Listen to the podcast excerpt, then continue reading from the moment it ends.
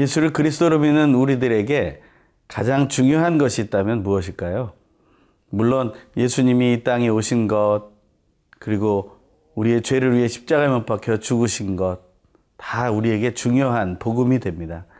하지만 이 땅을 살아가고 현실을 체험하고 있는 우리들에게 가장 중요한 것은 바로 예수의 부활일 것입니다. 예수의 부활만이 우리가 살아가는 이 희노애락이 반복되는 생활 속에서 희망이 되고 새 힘이 되고 능력이 되기 때문입니다. 우리는 그 부활하신 예수 그리스도를 날마다 기억해야 합니다. 오늘 그 부활하신 예수님을 생각하면서 오늘의 말씀을 함께 묵상하길 소망합니다.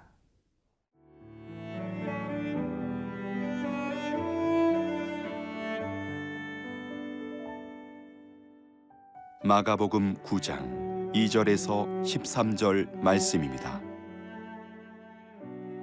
엿새 후에 예수께서 베드로와 야고보와 요한을 데리시고 따로 높은 산에 올라가셨더니 그들 앞에서 변형되사 그 옷이 광채가 나며 세상에서 빨래하는 자가 그렇게 희귀할 수 없을 만큼 매우 희어졌더라. 이에 엘리야가 모세와 함께 그들에게 나타나 예수와 더불어 말하거늘 베드로가 예수께 고하되 라비여 우리가 여기 있는 것이 좋사오니 우리가 초막 셋을 짓되 하나는 주를 위하여 하나는 모세를 위하여 하나는 엘리야를 위하여 하사이다 하니 이는 그들이 몹시 무서워하므로 그가 무슨 말을 할지 알지 못함이더라. 마침 구름이 와서 그들을 덮으며 구름 속에서 소리가 나되 이는 내 사랑하는 나들이니 너희는 그의 말을 들으라 하는지라. 문득 둘러보니 아무도 보이지 아니하고 오직 예수와 자기들 뿐이었더라. 그들이 산에서 내려올 때에 예수께서 경고하시되 인자가 죽은 자 가운데서 살아날 때까지는 본 것을 아무에게도 이르지 말라 하시니 그들이 이 말씀을 마음에 두며 서로 문의하되 죽은 자 가운데서 살아나는 것이 무엇일까 하고 이에 예수께 묻자와 이르되 어찌하여 서기관들이 엘리야가 먼저 와야 하리라 하나이까? 이르시되 엘리야가 과연 먼저 와서 모든 것을 회복하거니와 어찌 인자에 대하여 기록하기를 많은 고난을 받고 멸시를 당하리라 하였느냐 그러나 내가 너희에게 이르노니 엘리야가 왔을 때 기록된 바와 같이 사람들이 함부로 대우하였느니라 하시니라 예수님의 공생애 속에서 예수님의 부활을 생각하게 하는 그런 사건이 있다면 어떤 것이 있을까요? 그것이 바로 오늘 본문에 나타나는 산에 올라가서 변형되는 그 사건입니다. 그 말씀을 함께 읽겠습니다. 2절과 3절의 말씀입니다. 엿새 후에 예수께서 베드로와 야고보와 요한을 데리시고 따로 높은 산에 올라가셨더니 그들 앞에서 변형되사 그 옷이 광채가 나며 세상에서 빨래하는 자가 그렇게 희게 할 수 없을 만큼 매우 희어졌더라. 예수님께서 베드로와 야고보 요한과 함께 높은 산에 올라가셨는데 그곳에서 변형이 되셨다라고 말합니다. 여기서 어떻게 변형이 되신 것입니까? 색깔의 변화를 말하는 것이 아닙니다. 이것은 광채, 바로 빛으로 인해서 너무 환해져서 아무것도 볼 수 없을 정도가 되었다라는 것을 말하는 것입니다. 세상에서 빨래하는 어떤 사람이 빨아도 이렇게 희귀할 수 없을 만큼의 그런 밝음이 예수님에게로부터 드러났다라는 것이죠. 부활의 모습은 바로 이 영광의 모습과 같은 것입니다. 그것을 우리는 이 사건을 통해서 한번 묵상하게 됩니다. 그런 변형된 예수님은 누구와 함께 나타나셨습니까? 4절의 말씀입니다. 이에 엘리야가 모세와 함께 그들에게 나타나 예수와 더불어 말하거늘 예수님께서 엘리야와 모세와 함께 대화하고 계시는 것을 그들은 보았습니다. 엘리야와 모세는 무엇을 의미합니까? 엘리야는 예언자였고 모세는 하나님께 율법을 받은 자였습니다. 예언과 율법이라는 것의 공통점은 무엇입니까? 그것은 바로 하나님의 말씀을 받는다는 것입니다. 그리고 그것을 증거하고 전하는 것을 말하는 것입니다. 예언자의 말씀, 그리고 율법자의 말씀, 그 말씀들이 무엇을 의미합니까? 바로 그것은 하나님의 뜻을 의미합니다. 하나님의 뜻은 또한 무엇을 의미합니까? 그것은 또한 하나님의 마음을 의미하는 것입니다. 하나님의 말씀을 묵상하는 우리들에게 가장 중요한 것이 무엇입니까? 그것은 바로 하나님의 말씀을 듣는 것이고 하나님의 뜻을 알아내는 것입니다. 우리가 하나님의 뜻을 발견하기 위해 하나님이 주신 말씀을 읽고 또 읽고 묵상하고 또 묵상하는 것이 아니겠습니까? 그러면서 우리는 하나님의 뜻 안에 담겨져 있는 하나님의 마음을 발견하게 됩니다. 하나님의 마음을 발견한 그 믿음의 삶, 그것이 우리에게 이루어진다면 얼마나 아름답고 좋겠습니까? 또한 예수님께서 엘리야와 모세를 만나셨다는 것은 또 하나의 사건을 의미합니다. 그들은 이미 이 세상에 없는 자들입니다. 어떤 이들은 그들이 죽었다고 말하는 것이죠. 엘리야는 불병거를 타고 올라갔고 모세는 느보산에서 죽었다고 하지만 무덤을 찾을 수는 없습니다. 하지만 그 모세와 엘리야가 예수와 함께 있다라는 것이죠. 그것은 다시 말하면 하나님께서 약속하신 다시 살리시겠다라는 그 약속을 이루신다는 것을 보여주신다는 것이죠. 진정한 예수 외에 또 하나님의 사람들의 부활의 예표를 말하고 있다는 것입니다. 그것을 보고 이 제자들은 어떻게 반응을 하겠습니까? 그들의 반응에 대해 우리는 5절과 6절의 말씀을 통해 알 수 있습니다. 베드로가 예수께 고하되 라비어 우리가 여기 있는 것이 좋사오니 우리가 초막 셋을 짓되 하나는 주를 위하여 하나는 모세를 위하여 하나는 엘리야를 위하여 하사이다 하니 이는 그들이 몹시 무서워함으로 그가 무슨 말을 할지 알지 못함이더라. 베드로와 야고보 요한은 매우 무서워했다라고 말합니다. 그 놀라운 변형의 광경은 실로 두렵게 만들었을 것입니다. 그래서 그들은 어떻게 할지 알지 못하는 마음으로 말하게 됩니다. 그 말은 사실은 그렇게 바른 소리는 아닙니다. 여기에 초막을 짓는 것이 좋겠습니다.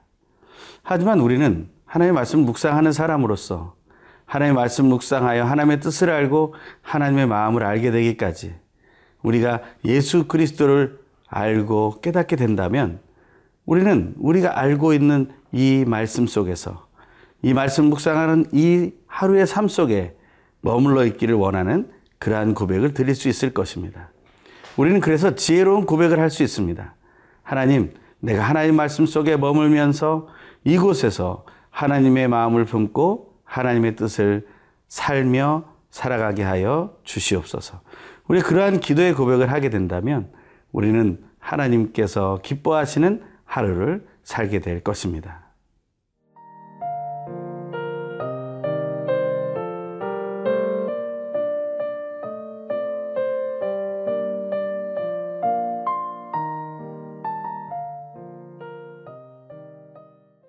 변화되신 예수님을 바라보고 무서워하던 그들을 향해 하나님께서는 이렇게 말씀해 주십니다. 오늘 7절, 8절의 말씀입니다. 마침 구름이 와서 그들을 덮으며 구름 속에서 소리가 나되 이는 내 사랑하는 아들이니 너희는 그의 말을 들으라 하는지라. 문득 둘러보니 아무도 보이지 아니하고 오직 예수와 자기들 뿐이었더라. 아멘. 하늘에서 소리가 납니다. 내 사랑하는 아들이다. 너희는 그의 말, 말씀을 들어라. 우리는 이 말을 집중해야 할 필요가 있습니다. 하루를 살아가면서 우리에게는 많은 소리가 들리지만 오늘 주신 말씀 따라서 오직 예수의 말씀만을 귀 기울이는 삶, 오직 하나님의 말씀을 듣고 따라가는 삶, 그것을 선택하게 되기를 간절히 소망합니다. 우리는 높은 산에 올라갈 수 있습니다.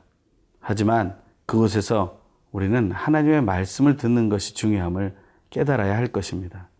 높은 산에 올라가 놀라운 기적을 보던 것이 우리에게 중요한 것이 아니라 정말 우리의 삶 속에 어디에 있든지 무엇을 하든지 우리에게 늘 말씀하시는 하나님을 우리가 귀하게 여기며 그 말씀을 받아들이고 누리는 것이 중요하다는 것입니다.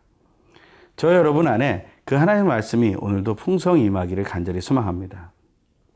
오늘 본문에는 그 산에 올라갔던 상황에서 다시 내려오면서 예수님께서 하셨던 말씀이 있는 것을 기록하고 있습니다.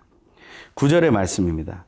그들이 산에서 내려올 때 예수께서 경고하시되 인자가 죽은 자 가운데서 살아날 때까지는 본 것을 아무에게도 이르지 말라 하시니 산에서 내려오는 가운데 예수님께서는 이 현실 상황으로 돌아오기 전에 경고하시는 것을 봅니다.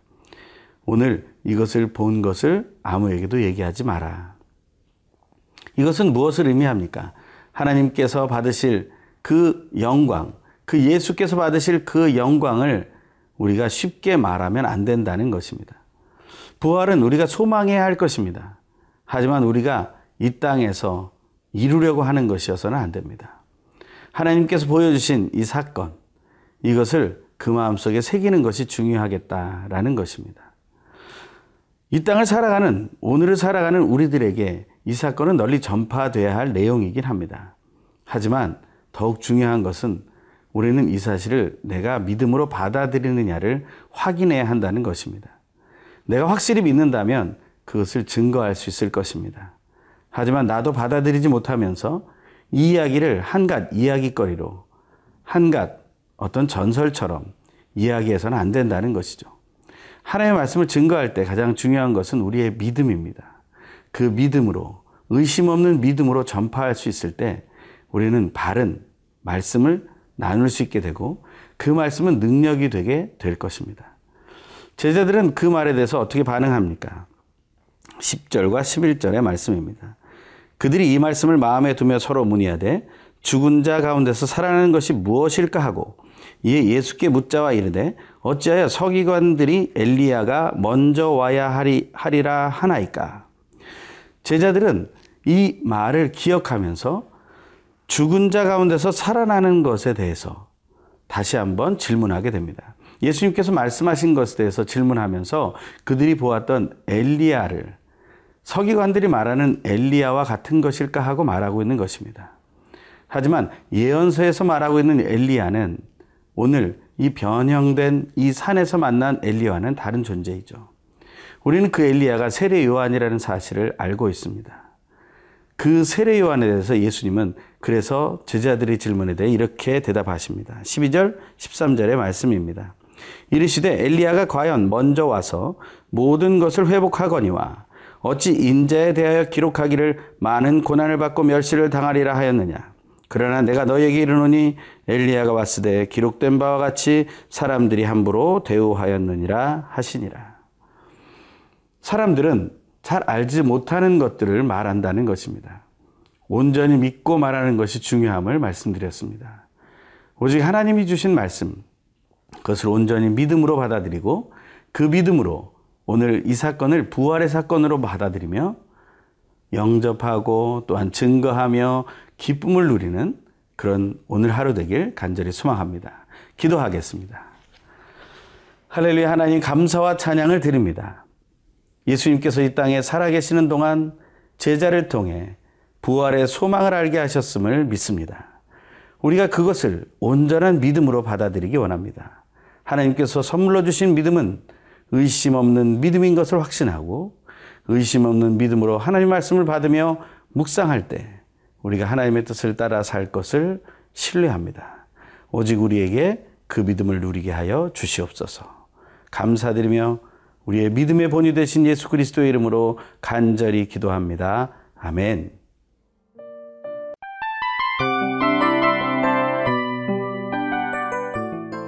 이 프로그램은 청취자 여러분의 소중한 후원으로 제작됩니다.